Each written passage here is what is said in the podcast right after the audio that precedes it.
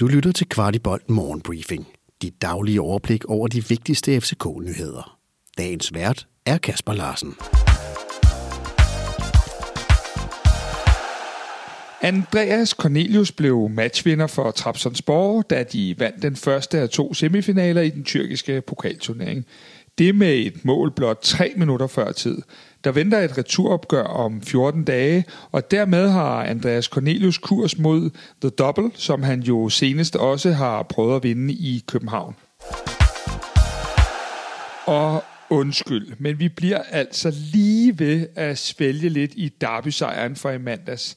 Lige inden Pep Biel scorede til 2-0, lavede Nikolaj Jørgensen en fræk detalje i en ellers presset situation, der ledte til den efterfølgende chance, som Pep jo scorede på. Og da FC København TV forholder Jørgensen detaljen, er det lidt den gamle kække Nikolaj, der svarer, Ja, jeg er jo en gammel indendørsspiller. Det kan man godt se i den slags situationer. Jeg ved ikke, øh, hvordan I har det, men øh, hvor vi dog bare under Jørgensen den succes her på Kvartibolt. Her vil jeg så også lige opfordre til at lytte til mandagens udsendelse, hvor vi havde besøg af Chris Kaiser Sørensen, fodboldekspert på TV2. Her taler vi blandt andet en del om Nikolaj Jørgensen og hans tilbagekomst i FC København, og hvordan perspektivet ser ud for ham rent fremover. Dette forår har vi talt rigtig meget om de spillere, der ikke har fundet vej til såvel startelveren og heller ikke øh, bænken i visse tilfælde. På grund af den enormt brede trup, vi har, har der været tale om dyrt indkøbte profiler, som der ikke har været plads til. En af dem er jo Amu. Han var en af to, der blev sidet fra fra brutotuben mod Brøndby.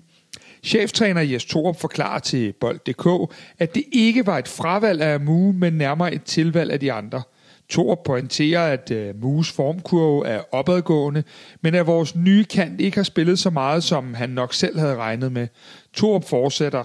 En ting er, hvordan du træner, men det er også vigtigt, at han får lagt de sidste procenter på, når vi taler kampe og relationer. Selvom vi kun er i april, er der stort set ikke en dag uden spekulationer. I dag er det tipsbladet, der spekulerer lidt i hen imod sommerens transfervindue. I dette tilfælde er det Pep Biel.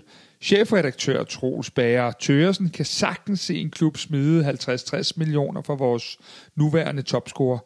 Kvartibolds vurdering er også, at Pep øh, kan stå for tur for at indbringe den sum efter en sæson, hvor han vel har været den bedste tier i Superligaen.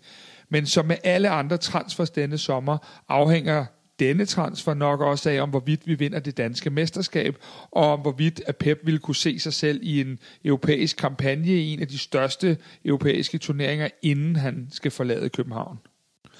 På søndag kl. 16 møder vi Randers i parken som mænd for anden weekend i træk, og billetsalget er i fuld gang. Således er nederse allerede meget tæt på udsolgt, og der er også godt gang i salget på sektionen samt på familietribunen. I Kvartibold vil vi faktisk rigtig gerne mødes i fanzonen med alle, der har lyst til at få en snak om fodbold og om FCK. Så hvad enten du er i et selskab eller alene, så får vi en øl og hygger os fra kl. 14 omkring sektion B11. Så tag din ven eller dig selv under armen og kom ned og hils på og få en snak om FC København, som jo er det, der binder os alle sammen sammen. Du har lyttet til Kvartibolt Morgenbriefing. Vi er tilbage igen i morgen tidlig med byens bedste overblik over FCK-nyheder. Vi er meget interesserede i at vide, hvad du synes om vores morgenbriefing, og hvad vi kan gøre for at gøre den endnu bedre. Brug et par minutter på at give os feedback. Der ligger et link i shownoterne til et spørgeskema. Den her udsendelse kan kun blive til, fordi en del af vores lyttere støtter os med et lille måligt beløb. Vil du også støtte Kvartibold, så vi kan lave endnu mere kvalitetsindhold om FC København, så ligger der et link i shownoterne.